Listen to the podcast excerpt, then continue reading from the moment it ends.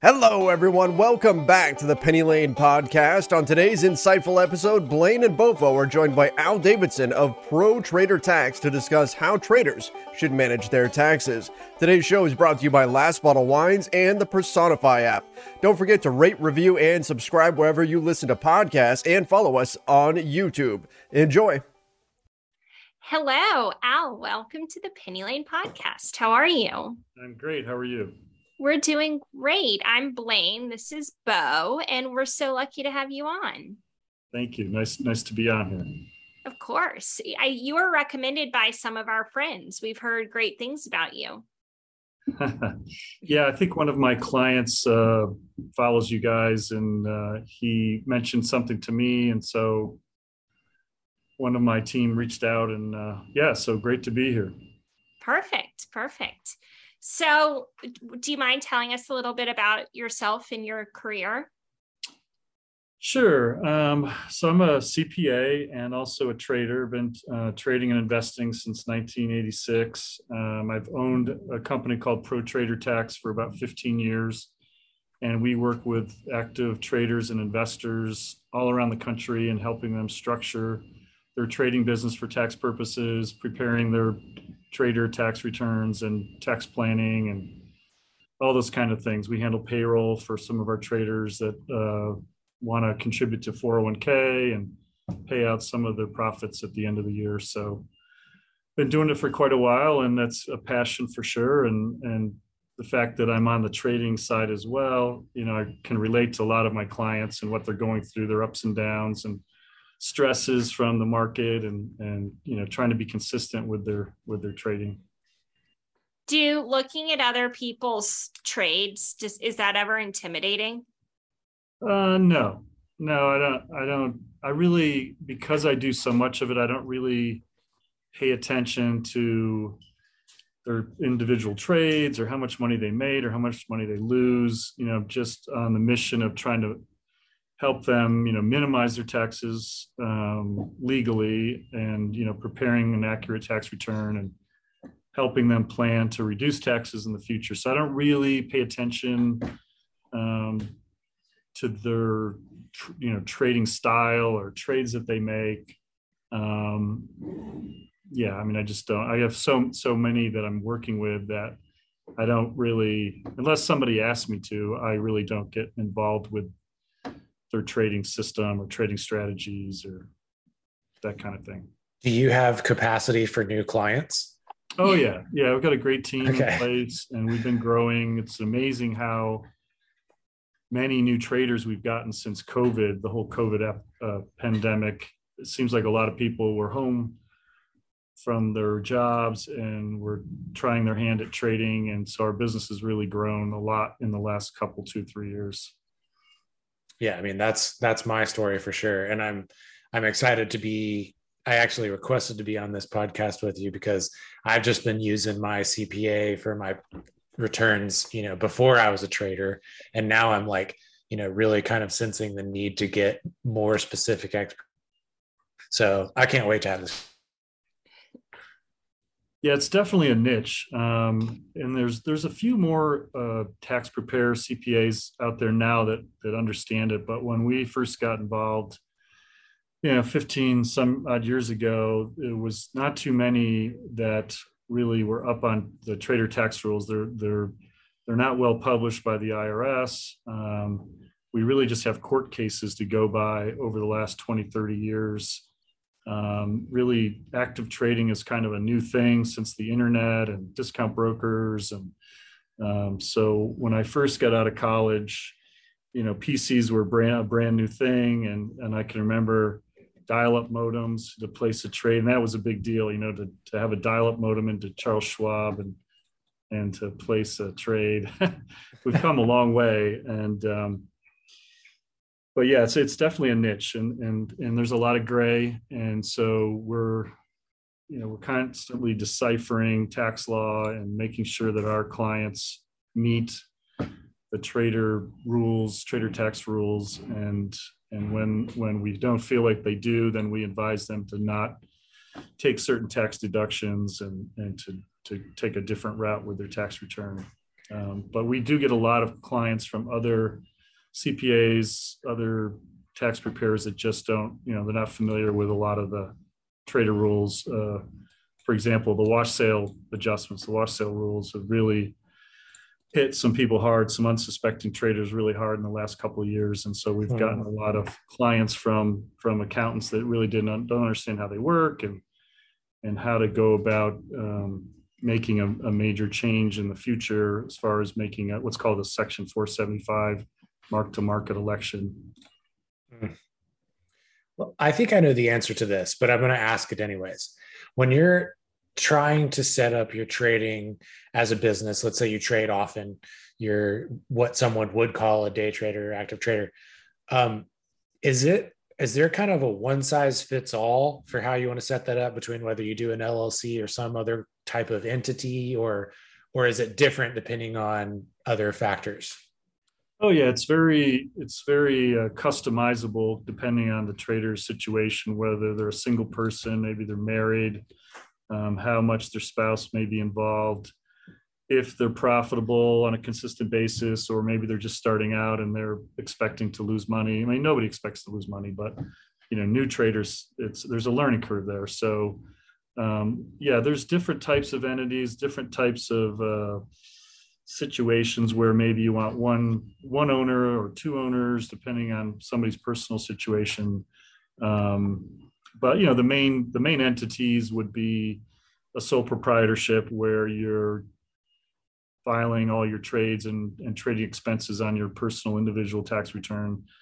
There's the most audit risk with that scenario. Um, and then if you're a single person we would recommend an s corporation a little more expensive to operate. You need to take a salary based on the amount of profits, a percentage of profits.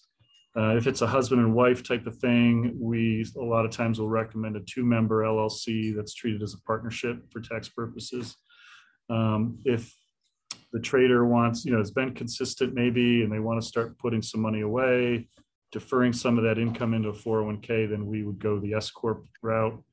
Um, so there's there's some factors that, that weigh into that, and we try to figure out, you know, try to talk with our clients and determine what their needs are, what their goals are. Um, we don't recommend just jumping into a trading entity.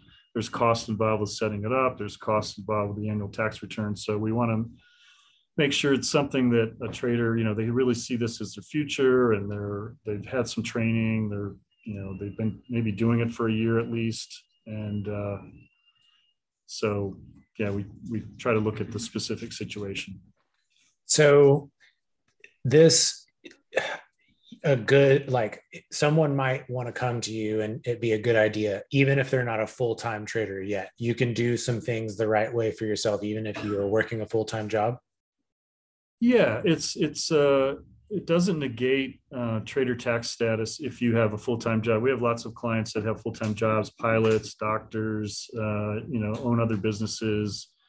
Um, but it's more about the number of trades you place, your average holding period, the number of days you trade.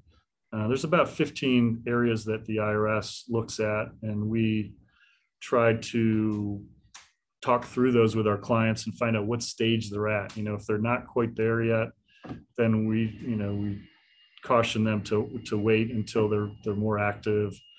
You know, you know how much money is in their account is important. If they've had formal training, um, yeah, just all those types of things. And there isn't a lot you can do if you don't qualify. You're kind of stuck in that in, investor default class where you can't deduct any of your expenses. You're limited to three thousand dollars in capital losses above your capital gains each year. Um, if you have a sizable amount of losses, you have to carry those over indefinitely until you're, you know, so there's a lot of limitations in that investor class. Um, but the worst thing is to try to, you know, claim that you're an active trader and take trader tax status and get audited and have all that stuff disallowed. So mm. we really consult, uh, especially in the beginning of somebody's trading career before they make that big leap into the trader tax status. Hmm. Okay, but if you if you do, let's say I come to you and you do determine that I can qualify for trader tax status, there's ample benefits for me tax wise to go that route. Yeah, yeah, definitely. There's huge benefits. Um, you know, take a home office, all your trading expenses can be deducted. You can make this mark to market election I mentioned before under Section 475 and have any trading losses treated as ordinary losses that can then be offset against other income such as salary, other other business income. So while nobody expects to lose money, you know, it's a it's very small percentage actually consistently make money. And so there's a, there's people that lose money. And so nothing worse than having a pile of losses over here that you can't take, you know. So this election is a huge kind of tax loss insurance, we call it, um, in hmm. case you do have a bad year and want to be able to take those losses against other income. Let me ask you this. So I filed with my normal CPA this past year, but I've been trading, you know, for a couple of years now, like every day. Yeah. Um, am I able to go back and refile what I filed for last year? If you qualified for trader tax status, sounds like maybe you have, I don't know how many trades you make a year, but you could go back and amend and deduct trading expenses, including a home office. You can't go back and make the mark to market election, mark to market election. Um, you can't go backwards with that. You have to make that election for the next year. It's already passed for individuals, but if you set up a new trading entity, you could have mark to market for the rest of the year. Um, okay. But you can't go back and do a retroactive mark to market election. Did you say that the mark to market mark to market election has to do with how wash sales are handled, or is it more than that?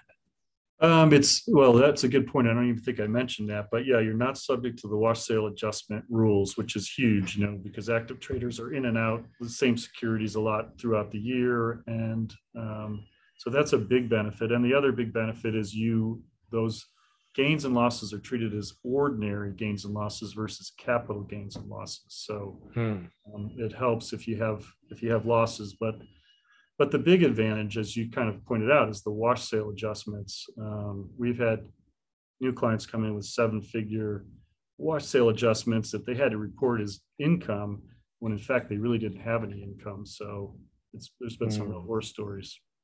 Irrational exuberance? When it comes to killer wine at drastically low prices, 30 to 70% off retail and free shipping, we live for that here at Last Bottle Wines. Whether you went long or short on GameStop, you'll need a glass of something terrifically tasty, and we've got the goods. Last Bottle is a daily wine site based in Napa, California. One wine every day at Black Swan event prices, usually 30 to 70% off until poof, it's gone. Whether you're a pound the table type, think ultra crisp, quaffable Sauvignon Blanc, or a dividend aristocrat, Burgundy, or Napa Cab, there simply is no better place to buy wine on the web, and they always have free shipping. Last Bottle has a deal just for Penny Lane listeners. Use promo code PENNY10 to save 10% on your next order with Last Bottle. The code is good for one order and one order only. And we're back. So if someone comes to you with with a wash sale situation, are you often able to fix it or what happens? Well, that's a really good question. We've had a number of new unsuspecting trader clients come to us. Um, the first thing we do is we try to do an audit of the Form 1099 from the brokerage firm and make sure there's no mistakes. You know, um, this wash sale rule was passed, uh, maybe up to maybe seven, eight, nine, ten years ago. So it's been around for a while. But the first few years, a lot of the brokerage firms were struggling with their software and getting getting these adjustments done correctly on the year-end 1099 form. Um, we don't find as many errors uh, now, but um, we still find some errors, and so we've been able to correct those and report um, the correct amount on the on the client's tax returns. But in a lot of cases, there's not much we can do. Um, you know, ignorance is not uh, does not help in this situation. You really need to know the basic tax tax rules for tr- trading and investing. And unfortunately, a lot of people don't take the time to learn some of the basics. And when you uh, repurchase a security that you sold at a loss within 30 days, that loss is disallowed and carried forward into the basis of the next purchase. And if you keep selling, buying and selling the same security and there's losses involved, those are going to be suspended. Um, so, yeah, we've had a few horror stories, and there's not a lot we can do, but we do try to do an audit of of of those trades and and make sure they were handled correctly. And the good news is those losses get carried forward, you know, so you eventually get to use them. But um, you know, in some cases, we're talking millions of dollars that some and somebody that blew out their account is probably never going to be able to use those losses. So, So I oh go ahead, Blaine. Um, I would say that like ta- I taxes are not something that I really understand. I'm a creative person. Um, I do have a CPA who who handles all my taxes, but before I started trading, I didn't want anyone to know. Like the only person who knew was my husband, and I called her and went through everything. And, I, and actually, what it was like a month into it, and I was, this is so stupid, but like at the time I had my margin account and I was over PDT and I was buying like $17,000 worth of penny stocks and selling them like a minute later. And I called and was like, do I have to pay tax on the $17,000? Like, I don't, I don't know where this money is going to come from.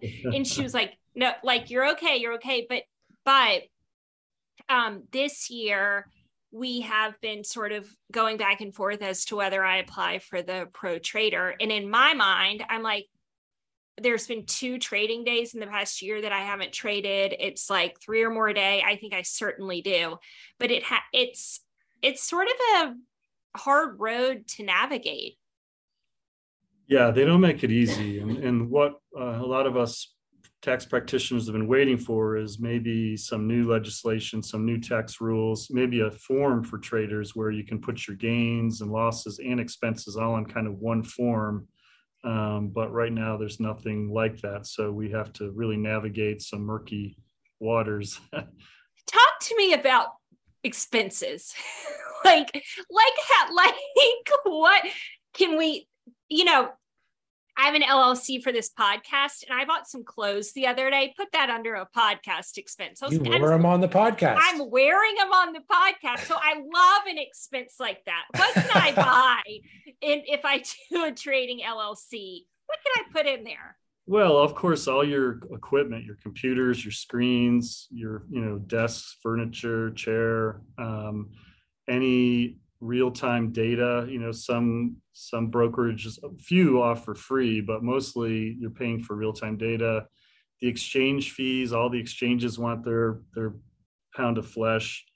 Um, Ooh, any you that's know good we- to know. webinars, dues, subscriptions, books, uh, publications. Uh, some people travel to Las Vegas or somewhere for a for a trade show, you know, so a lot of that can be written off. Um, uh, you know, I get a lot of questions about cars. It's really hard for a trader to write off their car, so that's one you we usually say no. That's a that'd be a, fr- a flag, but But you could write off like the New York Times. oh yeah, Okay. yeah anything that helps you you know get trading ideas of course software there's tons of you know trading tools out there on the internet and um, some of my clients have lots of expenses some have like none i mean some clients will have a laptop and they get free real-time data from their broker and they have no no expenses. And so those kind of people it really doesn't make a lot of sense necessarily to form an entity unless they're very profitable and they want to pay themselves and defer into a 401k some of their profits. Um, but most people have i would say an average of five to ten grand in expenses every year for you know for trader you know that are kind of the average trader. I have some really big traders have some uh, small hedge funds and you know they have lots of lots of expenses offices and things like that rent so Cool. So I I feel like this is probably worth doing in this episode. And Blaine, stop me if this has already been done. But can we do a little just quick demystification of wash sales? Just Sure. kind of like very quickly what it is and like if you do this, you might want to watch out. Yeah, so there's a couple of things. You know, here's just an example. Let's say in February you bought uh, Microsoft for It's kind of a high price stock, but let's say you bought it for $200 and you sold it for $180 a week later. So you lost $20. And then within 30 days, you repurchased it, at, let's say at $170. So it's continued to go down. But because you're you had a wash sale and you were disallowed that $20, it gets added to your $170 cost basis. So now your cost basis is really $190. So you don't lose that wash sale. It gets rolled into your cost basis going forward. The key is that you stop trading that for 30 days or you know you don't repur you know if you sell it again and let's say you sell it for 190 so there's no gain or loss you don't repurchase it for 30 days you get to take your prior loss basis everything is how it should be um, the trick is at year end in december you've got to stop trading those any of those stocks where you've got wash sales and you've got deferred losses for 30 days you know i tell my clients come December, stop trading, uh, you know, into January, those same stocks, trade something else for 30 days and you won't have any wash sale issues, you know? So that's the secret really. It doesn't, you can trade all year long, same stocks, have deferred, you know, wash sales, but that last 30 days of the year, you know, when you get to December 30th, don't trade those same stocks until February 1st. So, so, and when you say like you can't claim those losses that's for tax purposes. You can't claim them as losses on your taxes if you do have a wash sale issue. Right. Right. So the horror story say that so sorry continue yeah i was just going to say one of the things that brokerage firms need to do and they don't is on your year-end 1099 statement they should tell their clients here's the amount of your deferred losses that carry into the next year um, they don't they don't show that. They show the wash sale adjustments, but what a lot of people don't know is those are being factored into the future cost basis throughout the year. So it's kind of an inflated number. And there's a real deferral number that goes into the next year. And they don't share that with clients and they leave it up to people like us, you know, to figure that out. And, and so people can plan like, okay, I had a million dollars in wash sale adjustments, but only 200,000 of that is really deferred losses carried into next year. And I, you know, I would just hope at some point they provide that, but they they don't at this point in time. And so people are very confused about it, you know. So you might have taken losses through the year, but you probably you and you would expect to not owe as much taxes because they were losses, but because of the wash sale rules, you could be responsible for paying taxes on them because you can't. That's that's the horror story yeah. situation you can get into. Yeah, I had a, a client in California, a husband and wife, and they had like uh, three million dollars in wash sale adjustments. They had to pay tax on two million. The guy only made like a hundred thousand, and they had to take out a home equity loan on their house. Oh my goodness! Terrible situation. So the following year, he can I don't know about get reimbursed, but he can claim those losses the following year. He just had to float himself to get there. Yeah, except that he spent, you know, he blew out his account and his wife told him he had to stop trading. So he may he may never get to use those losses. So. Oh, okay. So you really only realize the benefit of those deferred losses if you make them back. Yeah, if you have gains, future gains. Ah, because then you're tax free on the gains. Yeah. Okay. Exactly. I'm tracking with you. I'm tracking with you. Um, because I'm also not a tax person. Like when I I heard about like wash sale and I'm like, oh my gosh, I'm in and out of trades all the time. Like I'm gonna get wrecked on wash sales. But I tried to read about it. It didn't really make a whole lot of sense to me, yeah, but that clears things up. They don't explain it very well, but you know, the secret is December, you know, by the end of the year, stop trading those same stocks for 30 days and then you're gonna be good. You know, there's no okay. issues. So um, what about options? How does this apply to options? you know, options can have the same wash sale adjustments. A lot of times, most of my option traders, and by the way, those are my most successful trader clients, but the options people tend to hold those a little longer and you know they'll, they'll let some expire or they'll be doing a credit spread or debit spread and they tend to um, have those longer than 30 days a lot of times um, but there is wash sale you know some people just roll their positions into the next position and it's the sim you know it's the wash sale definition is a same or similar security. So you have to be careful with options as well. But I don't see it as much as much of a problem. Hmm. Okay, so same or similar being like if I trade Tesla options all the time, even if I go to a different expiry, that's the same or similar. Different strike, different expiry. Like when you know, it? that's that's a kind of a gray area. Um, I've seen some IRS rulings where they've they've looked at that and said it's the similar same. Others I've seen where it's a diff, totally different security. It's a different contract. So um, I my my personal view is we don't consider those the same. You know, if it's it's a different contract, it's got a different CUSIP number, um, so it's not the same. But you've got to just got to be careful um, with those. But we hardly ever see wash sales with the options. I rarely see it. Like I said, most most of my trader uh, clients are not you know buying and selling those within 30 days of the same contract. So. Interesting. So your most successful trader clients are options traders that are holding options for extended periods of time. Yeah, I would I would not extend it, but I would say from 30 days to 60 days. And Oh, that's be extended in my world. Yeah, yeah, yeah. you got to be careful because the trader tax rules, the average holding period needs to be less than 31 days. So a lot of my option traders struggle a little bit with that, but they mix in some stock trades to make sure that their average holding is less than 31 days. But ah, okay. So that's a that's a nuance there. So yeah, um, otherwise, you're just an investor. right, Okay. right, right, right, right. Very interesting.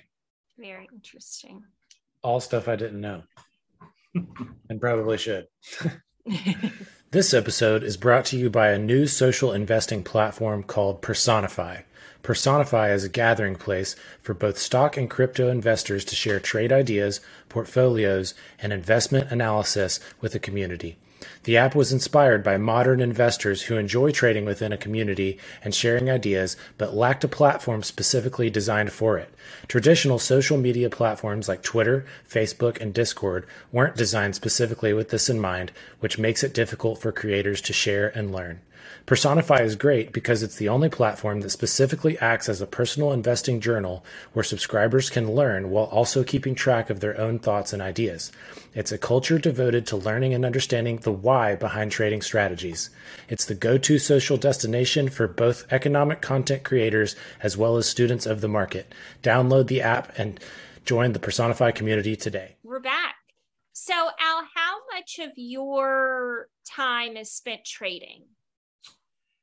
Well, it depends on the time of year. If it's what I call tax season, you know, February to April, not a whole lot. Um, the last couple years, because of the pandemic, have been interesting because they've extended the filing deadline. I think in 2020 they extended to July 15th for individuals.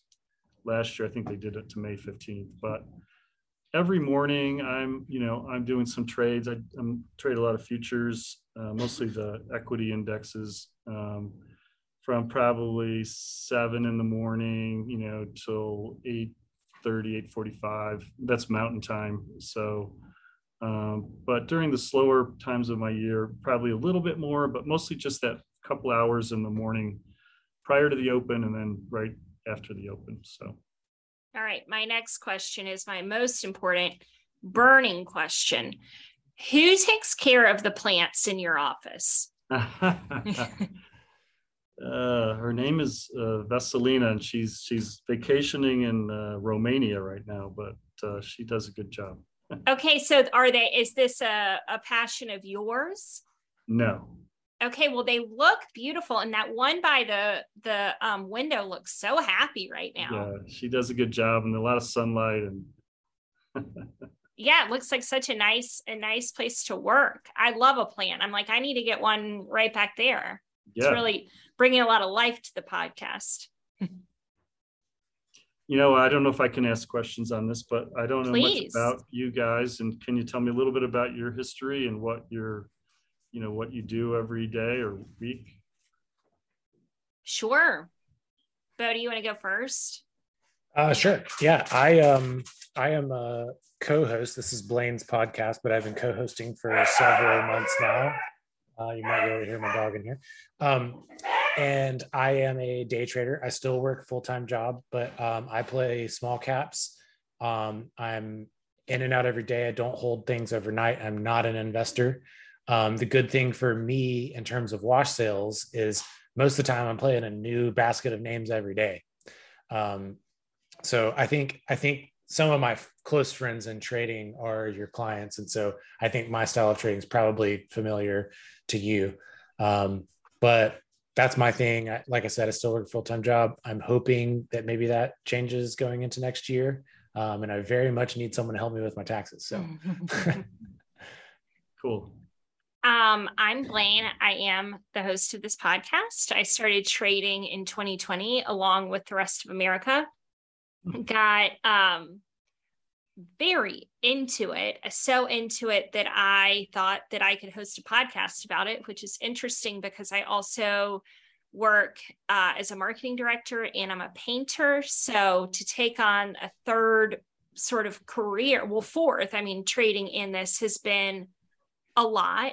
Um, but trading is the only thing in my life that I thought I could talk about for a hundred hours and not get tired of. And we're over a hundred now. So, and I'm still not, there's still like, it's the tip of the iceberg of all the things I want to know about trading. And I started in penny stocks like Bo. Um, I've not been a profitable trader thus far, meaning like I have not gotten back my initial investment. Um, but I have gotten a lot more consistent in the last four months or something and feel like I'm really like my losses are are very very small now and the you know I've just been on I've been on this journey and I just feel for the first time ever like I think I could do this, but man, has it been hard to watch myself lose the money. Um, but I am not a person who gives up on, I'm tenacious, I think is maybe the word. Mm-hmm. So here I am, I'm still doing it. And uh, anyway, the podcast trading has been great, but the podcast has been really such a blessing in my life. I'm a mom too. I had to mute earlier because my daughter's outside with her iPad so. Well it's been a very challenging market especially this year but even last year was very challenging. A lot of ups and downs and volatility. So if you are improving through this market then that's that's that's a good sign because it's even some of my most seasoned traders have struggled this year. Yeah i keep telling myself that. I i didn't I went from small caps to options. So I only trade options now and I mostly day trade them. But um I don't know. I feel like small caps was hard. Options is a little bit harder, I think, but somehow I find it more rewarding. And I do, I've only been trading the two years, but I do hear a lot how tough this market is. And I kind of think my only goal right now is just to survive. Like if i can make a little bit of money but but just survive this then i think i would be well positioned um, in the future. At least that's what i hope is true. That's what i keep telling myself too. If we survive this market and cut our teeth then you know maybe when we get into a better market we can thrive what kind of following do you guys have? I mean, what what's your how does how do you promote yourselves and how do you um, you know is this like taped and then put on your website or is this live or just curious on how that works? It's not live. We have two amazing producers who produce every single show. We also have sponsors. It goes out on anywhere you get a podcast, so iTunes, Spotify, any anywhere. We also have a YouTube channel and I I don't brag really that often on the podcast about the podcast, but since you ask, um, I do think that we have an incredibly loyal following and community of people. And a lot of a lot of people listen to the show. A lot of people interact with us on twitter. That's sort of our main like where we communicate with our people is on Twitter. Well, Bo talks to all of them all day long. I I can't really do that, but I talk to everybody on Twitter. And I think the ethos of the podcast is just being very honest about how difficult this is, which I think a lot of people find refreshing. So I'm just very, it is um, humbling. I am also someone who like can do things and usually can figure out ways to do them well. And it's been, it's incredibly humbling to come on here every week and be like, still down, still don't have it, you know, but I do think that being honest is is the thing that makes the podcast work, I think. It's it's funny. I'm I'm sure you've heard of FinTwit. It's just like the collective Twitter community of traders. And those of us who have been doing this a couple years have for the most part connected with each other, are aware of each other. And um, so yeah, I mean that's that's where we hang out. So it's it's kind of bled from. I think it kind of started at StockTwits, but then you know Twitter kind of came became the hub, and then now there's like Discords that are the main communities, and it kind of seems like over the past year, maybe like Twitter has tapered a little bit in its relevance in in the active trading community, and now it's like where are you in Discord? You know, but um, it's a it's a big huge community and that's that's where we live and we connect in all of those places with these people. Yeah that's just it's amazing to me because i'm not involved really with any of that. So you know i've never i've done a lot of webinars you know for um, some different groups that will have a bunch of traders and they'll have me speak you know about taxes um, as part of a bigger you know day or two webinar series of education but um, I don't, I'm not active in any of those kind of groups that you mentioned. So that maybe I should be. There's different ones. So they've all got their different flavors and kind of what they're about. Um, so yeah, it's yeah. fun. We enjoy it. Yeah. Does that answer your questions uh, about yes, who we are? Okay. Uh, my next question for you is what are a couple of things that you think like the average trader should know, but maybe doesn't, especially if they're not using like a tax specific CPA for their taxes?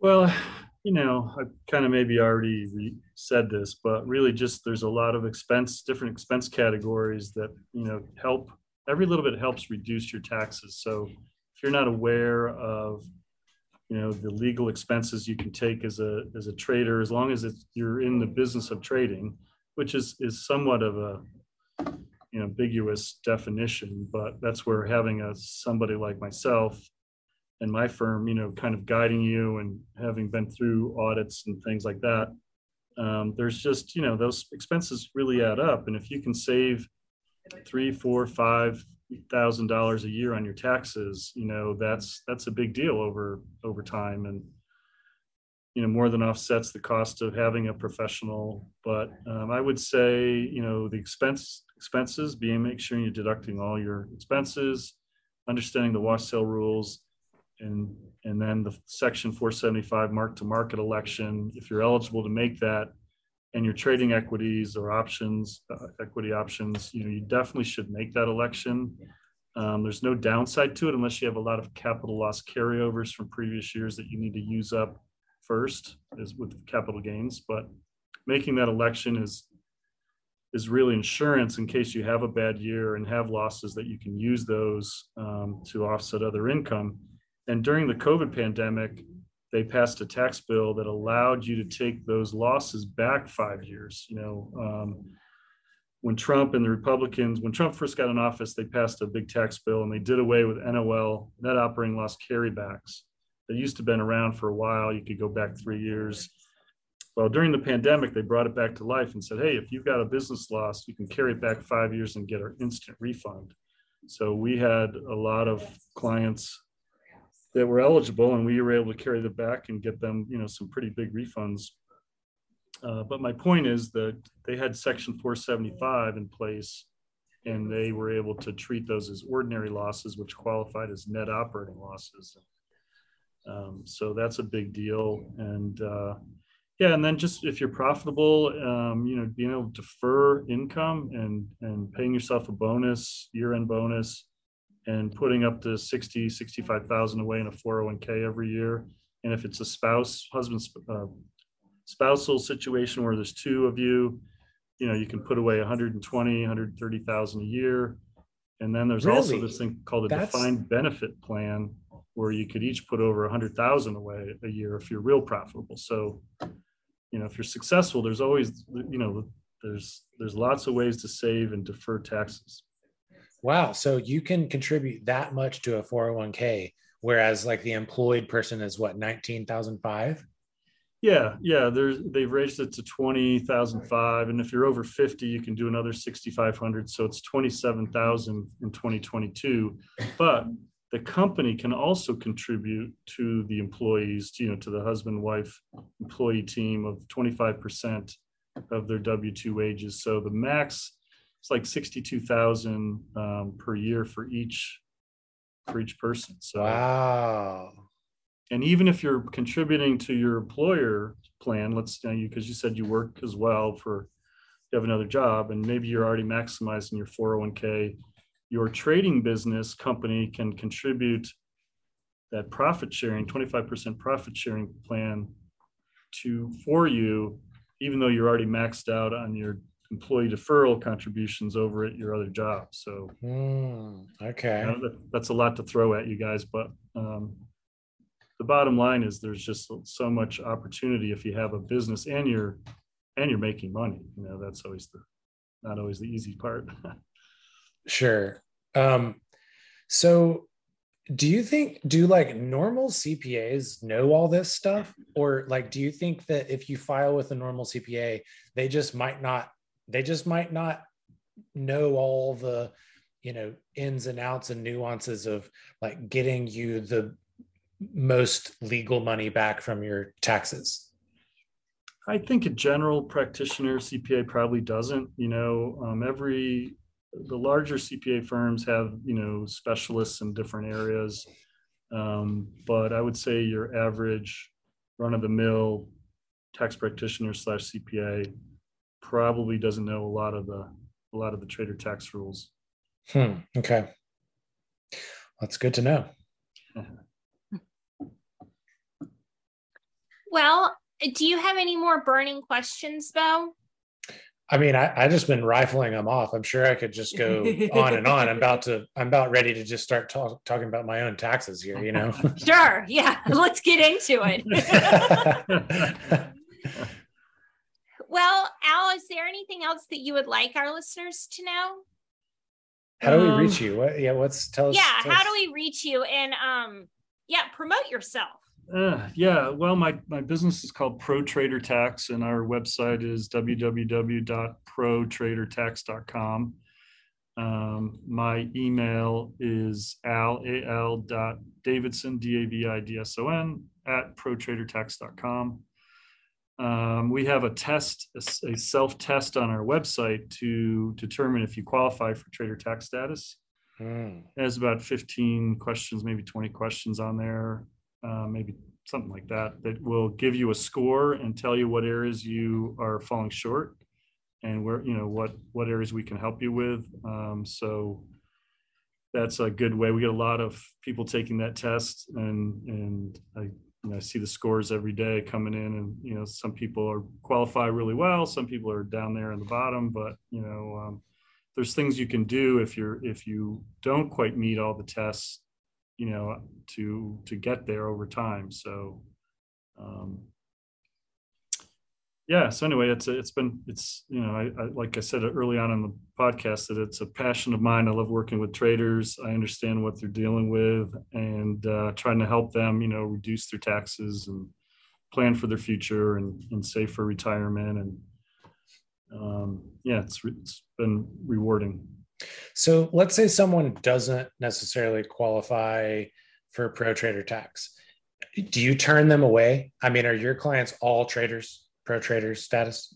No, I mean, I I definitely try to advise them, but a lot of in a lot of cases they say, well, we we still want you to help us because we think we're eventually going to get there. Or I've had some clients say, I'm never going to get there, but you know, I just like, you know, our conversations. I feel confident. I feel, you know, you're somebody that I can rely on. So we still get some of those. And, and I have other, I, I have two other practices where we do all kinds of different clients, you know, hotels and doctors and car dealerships and things like that. So um, I've got a pretty broad background over the 30, maybe 36 years I've been doing this. So, um, but this one's my favorite, the traders.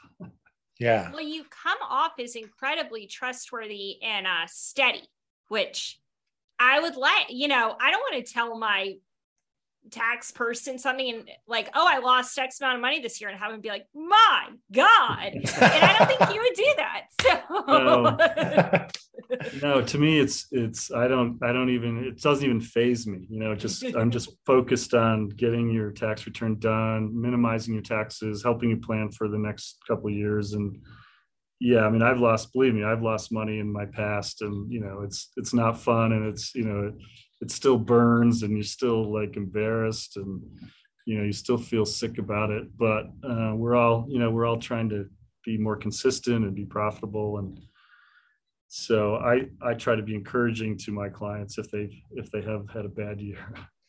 Uh, one more question for you that just came to mind. Some of my traders who are like more profitable um, on a yearly basis have said that they're supposed to start filing quarterly? Is that a rule? Yeah if you if you're making money and you know the irs wants you to pay them quarterly for your estimated taxes you know so that's a whole planning opportunity. If you you know let's say you had a good year last year and you owed 50,000 in taxes well they want you to pay that amount in at least over four quarters this year. So um, yeah so if you don't you can be penalized and really so it's uh, yeah, a lot of opportunity to plan, and we do a lot of planning um, during the time we're repair, preparing the tax returns. And then a lot of our clients come back to us in October, November, and say, "Here's where I'm at. You know, what do I need to do, and how can we minimize?" So, Is that a hard, fast rule? Like, like when does that like? How do you know if you're supposed to do a quarterly return? If you owed over a thousand dollars in taxes the prior year, and you know you like you mentioned you have another job so you probably have withholdings and you know and depending on how profitable you were but if let's say you make uh, 50,000 a year in your salary and then your trading's 40,000 in profit you know your withholdings are going to cover probably your salary pretty well but that other 40 grand in gains you know you don't have any taxes taken out there so that's the amount you'd have to pay estimated taxes on the next year unless hmm. you lose money. Let's say the first four months of the year you are down, you know, uh, this year because the market was so bad and you don't have any capital gains, then you wouldn't have to pay taxes. You know, it's only if you have income. But in order to penalty proof you, we have a lot of our clients pay taxes based on the prior year. And there's a rule the IRS will say you're penalty proofed if you pay in enough to equal or exceed last year's taxes.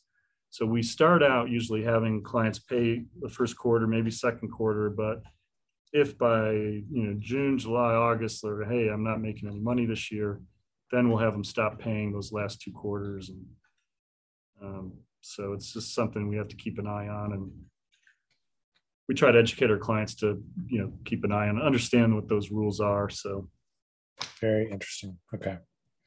Well, this has all been extremely insightful for me. Um, this is all stuff I didn't know. And it's if I was a listener listening to you, you've instilled confidence in me. So um, hopefully you get some um, traction from some listeners. I think oh, you probably you. got at, at, least two new clients. yeah. uh, you guys are very kind. Thank you. Well, we sure appreciate you. Thank you so much. Yeah, thank you. Thanks for having me. Of course. All right. We'll talk to you soon. Okay. Keep in touch. All right.